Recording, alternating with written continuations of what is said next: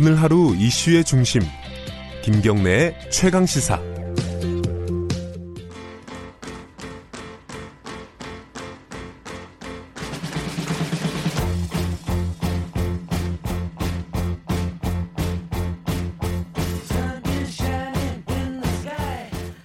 네, 우리 사회의 중요한 이슈를 진보의 시각으로 들여다보는 진보의 향기 시간입니다.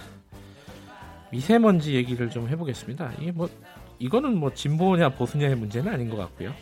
어, 미세먼지 대책에 대해서 여러 가지 말들이 많습니다. 이게 뭐 지금 하고 있는 대책이 너무 대증요법이 아니냐, 근본적인 대책이 있어야 되는 거 아니냐라는 말부터 시작해서 원래 이거 좀 어려운 거다. 이게 좀 참고 좀 기다려야 된다. 장기적인 대책을 세워야 된다. 이런 말도 있고요. 김기식 어, 더미래연구소 정책위원장님 나와 계십니다. 안녕하세요. 예, 안녕하세요. 어, 김기식 소장님이신가요? 위원장님이신가요? 위원장입니다. 예. 김기식 위원장님이 미세먼지에 대해서 또 관심이 많으신지 몰랐네요. 아, 사실은 제가 지난 네. 대선 때 문재인 대통령의 미세먼지 공약 작업에 제가 아 그래요? 했고 또 작년에 제가 저희 연구소에서 그 아. 미세먼지 이 대책과 관련된 정책 보고서도 제가 그랬군요. 만들었습니다. 네. 요새 그 공약 때문에 말들이 많던데 그죠? 왜냐면은 어 공약 자체는 좋잖아요. 뭐 네. 30% 줄이겠다. 뭐 이런 얘기들이 있는데 줄었냐? 지금 이제 집권 3년 차인데 아무것도 안 하지 않았냐? 공약만 하고. 이런 얘기들이 있어요. 왜 그렇게 된 거예요, 이게? 예, 미세먼지 대책의 어려운 점은 하나는 이게 반은 국외 요인이거든요. 다시 말해서 그렇죠. 중국에서 오는 요인이 예. 50%인데 그건 뭐 저희 뜻대로 될 수 없는 거죠. 뭐 지난 기간 동안 대통령이 아무 중국에 대해서 아무것도 안 했다라고 얘기하시는데 그건 사실이 아니고요. 이미 네. 대통령이 공약할 때부터 네. 어, 이 국외 요인과 관련해서 어, 중국과 이 미세먼지 대책을 적극적으로 하겠다고 해서 예. 실제로 어, 환경부 장관 선에서 어, 이 문제와 관련해서 이제 계속 음. 그 중국과 협의가 있었죠. 했는데 잘 안 됐다 네, 이거군요. 그렇죠. 그러니까 이제 예. 사실은 중국도 자기들도 지금 문제를 잘 해결하지 못하고 있으니까요. 어쨌든 이제 국외 요인이라고 하는 요소가 하나 있고요. 또 네. 하나는 어 이게 이제 그 지구 온난화라든가 이런 기후 변화의 요소에 의한 요소도 있습니다. 예. 지금 예를 들어서 전체적으로 보면 우리가 미세먼지 양이 죽어, 줄었는데 요즘 와서 심각하게 느끼는 건 뭐냐면 고밀도 미세먼지 다시 말해서 매우 나쁨 현상이 나타나는 기간들이 옛날보다 늘어나고 있습니다. 그렇죠. 그 원인 중에 하나는 예소 이제 고기압 저기압 이 한반도를 둘러싼 기압골 현상인데 이게 또 이제 기후 변화하고도 연관이 있으니까 음. 이런 부분들에 있어서 단기적으로 뭘 한다고 해서 근본적 대책으로 뭐 획기적으로 단기간에 문제 해결하기 어려운 건 분명한데 네. 문제는 정부 정책에 있어서도 어려운 점이 있는 것 같습니다. 그러니까 대개 무슨 오늘 이번에도 나온 공기정화기나 이런 건 사후적인 거고요. 그렇죠. 미세먼지 발생을 막으려면 크게 국내에서 원인은 세 가지라고 볼 수 있습니다. 한- 의외로 사람들이 뭐 그 잘 못 느끼시는데 예. 첫 번째 전국적으로는 비산먼지입니다. 다시 말해서 음. 도로에나 혹은 건설 현장이나 공사장이나 네. 뭐 내지는 공장에서 발생하는 비산먼지가 전국적으로 한 40%가 넘고 꽤 네. 크고요. 그 다음에 수도권에서는 제일 원인이 경유차입니다. 경유차. 그러니까 조- 예. 다시 말해서 경유차를 퇴출시키지 않고 한국 수도 서울에서 미세먼지를 잡는다는 거는 있을 수 없는 거죠. 네. 자, 그러면 이제 정부는 고민하게 됩니다. 경유차를 이용하고 있는 분들의 반발을 어떻게 할 건가. 네. 그런데 한편에서는 미세먼지를 획- 잡기 위해서 획기적 대책을 세우라고 하니까 그러면 이제 경유차 퇴출 조치를 해야 되는 건데 여기서 저는 어, 정부가 과감한 대책을 취하려면 일정한 국민적인 합의가 좀 필요하다 이렇게 그럼요. 생각합니다. 예. 아까 세 가지라고 말씀하셨는데 비산먼지 그리고 경유차 그럼 하나는 또 뭐죠? 그 다음에 이제 소- 석탄 화력 발전 네, 이런 화력 이런 발전. 것들이 이제 원인이 되는 거죠. 음, 경유차 얘기 먼저 좀 해볼게요. 사람들 관심이 많으니까요. 네네네. 아까 말씀하셨잖아요. 이게 아, 하필이면은 물론 아닌 쪽도 있지만 하필이면은 이 생계형 차량들 있지 않습니까? 트럭이라든가 이 다 경유차잖아요. 네네. 이분들 경제적으로 여유가 없단 말이에요. 네네. 이분들 보고 운행하지 말라 그러면 이거 굉장히 힘들어져요. 이거 어떻게 해야 돼요? 예, 그 화물차가 제일 그 전체 그이 경유차에서 발생하는 미세먼지에 있어서 50%를 넘게 발생하는데 예. 제일 큰 원인이긴 합니다만 경유차를 좀 나눠서 볼 수 있습니다. 네. 의외로 자- 사람들이 관심을 안 갖고 계신데 청취자들께서 예. 오토바이가 발출하는 미세먼지량이 꽤 많습니다. 아, 이런, 그래요? 그렇죠. 이런 오. 이륜 자동차, 오토바이에 대해서는 가격도 얼마 안 하기 때문에 중국처럼 아예 획기적으로 단기간 내에 전기 자동차로 아예 전환시켜 버리는 오토바이, 전기 오토바이. 그렇죠. 예. 전기 오토바이로 바꾸는 거죠. 그러니까 음. 이거는 보조금도 얼마 안 줘도 되니까 오토바이 가격 자체가 싸니까요. 예. 이게 대수로는 굉장히 많습니다. 아, 네. 당연히 그렇겠죠.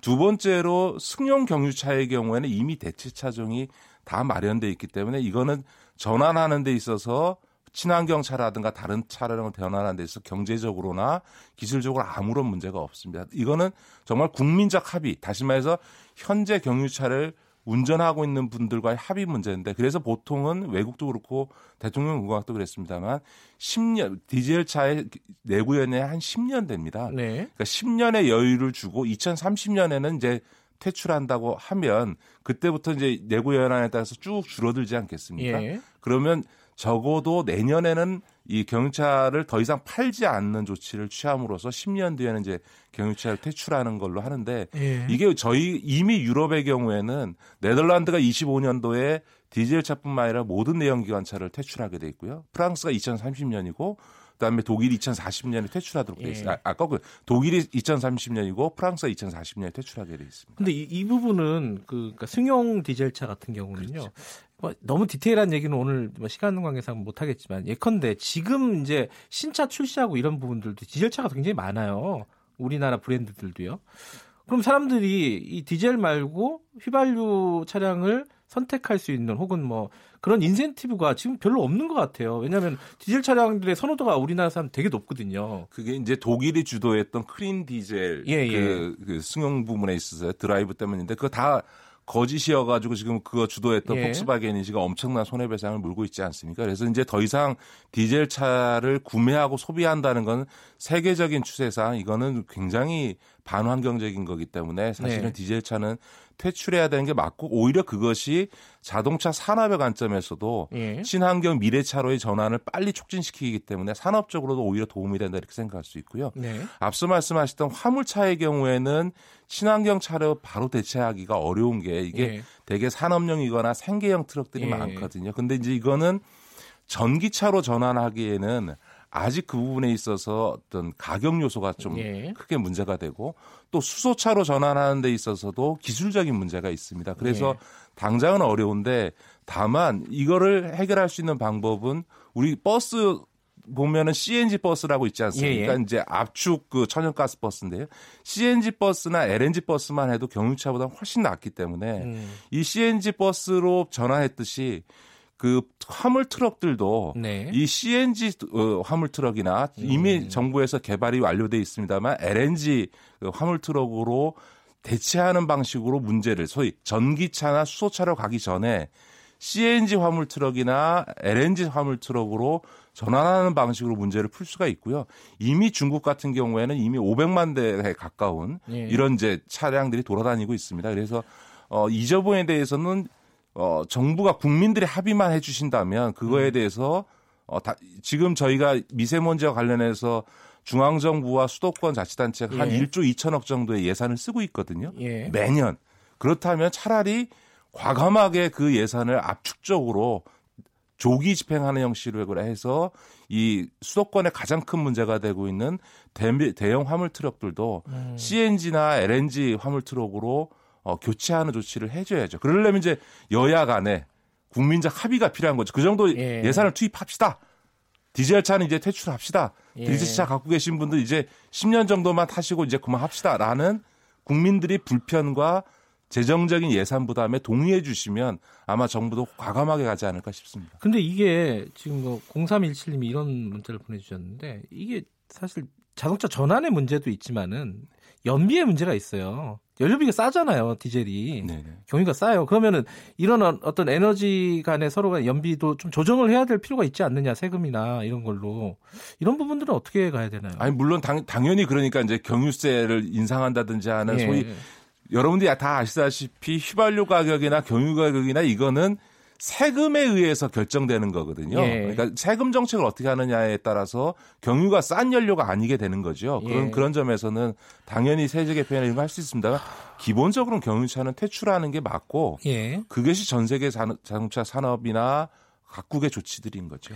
그러니까 두 가지 문제인데 아까 말씀하신 국민적인 합의가 있으면은 할 수 있다고 하는데 사실 국민적인 합의는 정부가 이끌어내야 되는 거잖아요. 그렇죠. 뭐 알아서 합의하지는 않잖아요, 그죠? 그럼 어떻게 합의를 이끌어낼 것이냐? 저는 그런 점에서 네. 어, 뭐, 어, 과감하게 얘기를 해야 된다고 생각합니다. 대- 그러니까 이 정도의 정말 어떻게 보면 전 국민의 제1의 관심사 그 네. 요구가 미세먼지 대책 아닙니까? 이, 이 정도 되면 전 대통령께서나 아니면 국무총리께서 예. 실제로 미세먼지의 상, 상황이 이렇고 물론 우리가 어떤 조치를 하더라도 아까 말씀드렸던 것처럼 국외 요인인 네. 중국 요인 소위 50%를 차지하는 이 부분은 시간이 걸릴 수밖에 없습니다. 또 음, 기후 조건의 변화가 주는 요소도 우리가 극복하기 쉽지 않지만 네. 적어도 50%의 요인을 차지하는 국내 요인과 관련해서 네. 과감한 조치를 취해야 되는데 이럴려면 예산도 필요하고 또 한편에서 국민들께서 국민 일부가 디젤 차의 퇴출이라든가 또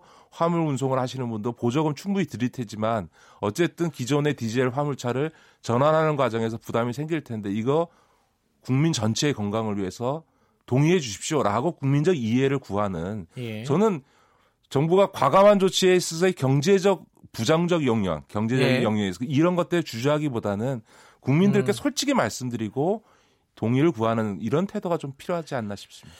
근데 이거는 좀 약간 지역적인 문제일 수도 있는데 지금 최근 보면 디젤차 그러니까 화물차 같은 경우에 이 저감 장치를 다는 걸 네네. 보조금을 주잖아요. 네, 네, 그렇습니다. 근데 그 예산이 제대로 안 돼 가지고 줄이 이제 10만 대가 넘게 서 있대요. 네.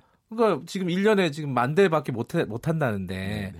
이거 이런 정책은 뭐 굉장히 방향이야 좋을지 모르겠는데 제대로 마- 준비를 안 해놓고 있다는 거예요 정부가. 예, 그건 약간 좀 과장돼 있고요. 이제 예. 노후 경유차에 대해서는 저감장치 설치가 의무화돼 있고 그, 예. 그에 들어간 비- 비용을 정부가 계속 예. 보조하고 있고 그 점과 관련해서는 이미 문재인 정부 들어서서 예산이 뭐 계속 뭐 3, 40%씩 증가하고 있기 때문에 네. 예산 부족으로 인한 문제는 아닌데 예. 그게 다 어, 사후적인 거고요. 더구나 아, 노후 경유차에만 이렇게 예. 집중돼 있다 보니까 지금은 그 정도의 대책만 갖고는 곤란하다. 네. 지금 국민들의 요구도 아 이게 더- 제일 중요하니까 내 비용 내서라도 할 테니 예. 좀 해달라는 거 아닙니까? 그럼 좀 조금 더 정부가 과감한 적극적 발상을 음. 할 필요는 있다 이렇게 오늘 봅니다. 말씀하신 것 중에 가장 큰 화두는 과감해야 된다 지금 상황은. 그렇죠. 예. 저는 국민적 합의 음. 기반이 생겨 있다고 생각합니다 이미. 예. 네. 그 쟁점이 이거는 어, 좀 정치적인 쟁점으로 좀 끌고 가는 경향이 좀 있긴 한데 네. 이게 좀 사람들이 궁금해하는 부분이에요. 에너지 정책하고 연결이 되지 않습니까? 네. 탈원전과 이 지금 미세먼지 대책 관련해 가지고 지금 어, 문재인 정부가 추진하고 있는 급격한 탈원전 정책 때문에 미세먼지가 앞으로도 계속 문제가 더 어, 증가할 것이다. 어, 더 어려워질 것이다라고 주장하는 쪽들이 있습니다 분명히 이 부분은 어떻게 생각을 해야 됩니까 이거? 예, 어, 한국당 황교안 대표가 그 네, 탈원전 정책으로 화력 발전이 늘어나서 지금 미세먼지가 네. 심각하다는 얘기를 하셨는데 그 제가 요즘은 정치적 비판을 잘 안 합니다만 사실은 화력 발전을 늘린 거는 황교안 대표가 박근혜 정부 시절에 총리 하실 때 그 화력 발전 비중을 오히려 늘려잡는 계획을 세웠다가 네, 그 문재인 정부가 들어서고 나서 화력 발전을 축소하겠다고 해서 그 허가 났던 화력 발전소 계획을 취, 취소하면서까지 지금 화력 발전 비중을 네. 줄이고 있는 상태이기 때문에 문, 그 화력 발전 비중을 늘린 건 황교안 대표 본인이지 예, 이, 그 문재인 대통령 오히려 그 줄여가고 있는 거고요. 예. 탈원전이 아니고 지금 에너지 정책을 전환하고 있는데 원전의 발전 비중은 줄어들지 않고 있습니다. 오히려 아직까지는요. 아, 그럼 예. 지금 이제 그 노후화된 원전 일부를 지금 폐쇄했습니다만 그 수- 수명이 끝나서 네, 지금 신규로 지어지는 원전이 기존 노후 원전에 비해서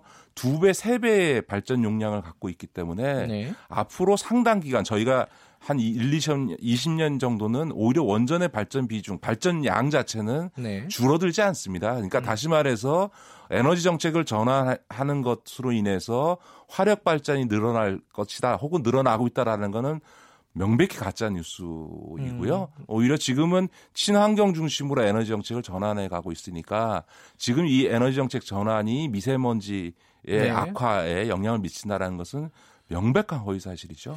사실 이 부분은 그 에너지 정책과 관련된 얘기는 쟁점들이 좀 많이 있어가지고 따로 한번 좀 얘기를 나눠보고 싶은 부분도 있고요. 아까 이제 말씀하신 과감한 정책이 필요한 상황이다. 근데 네. 과감한 정책도 필요하지만 우리가 일상생활에서도 좀 실천해야 될 것들이 있지 않겠습니까? 네, 네.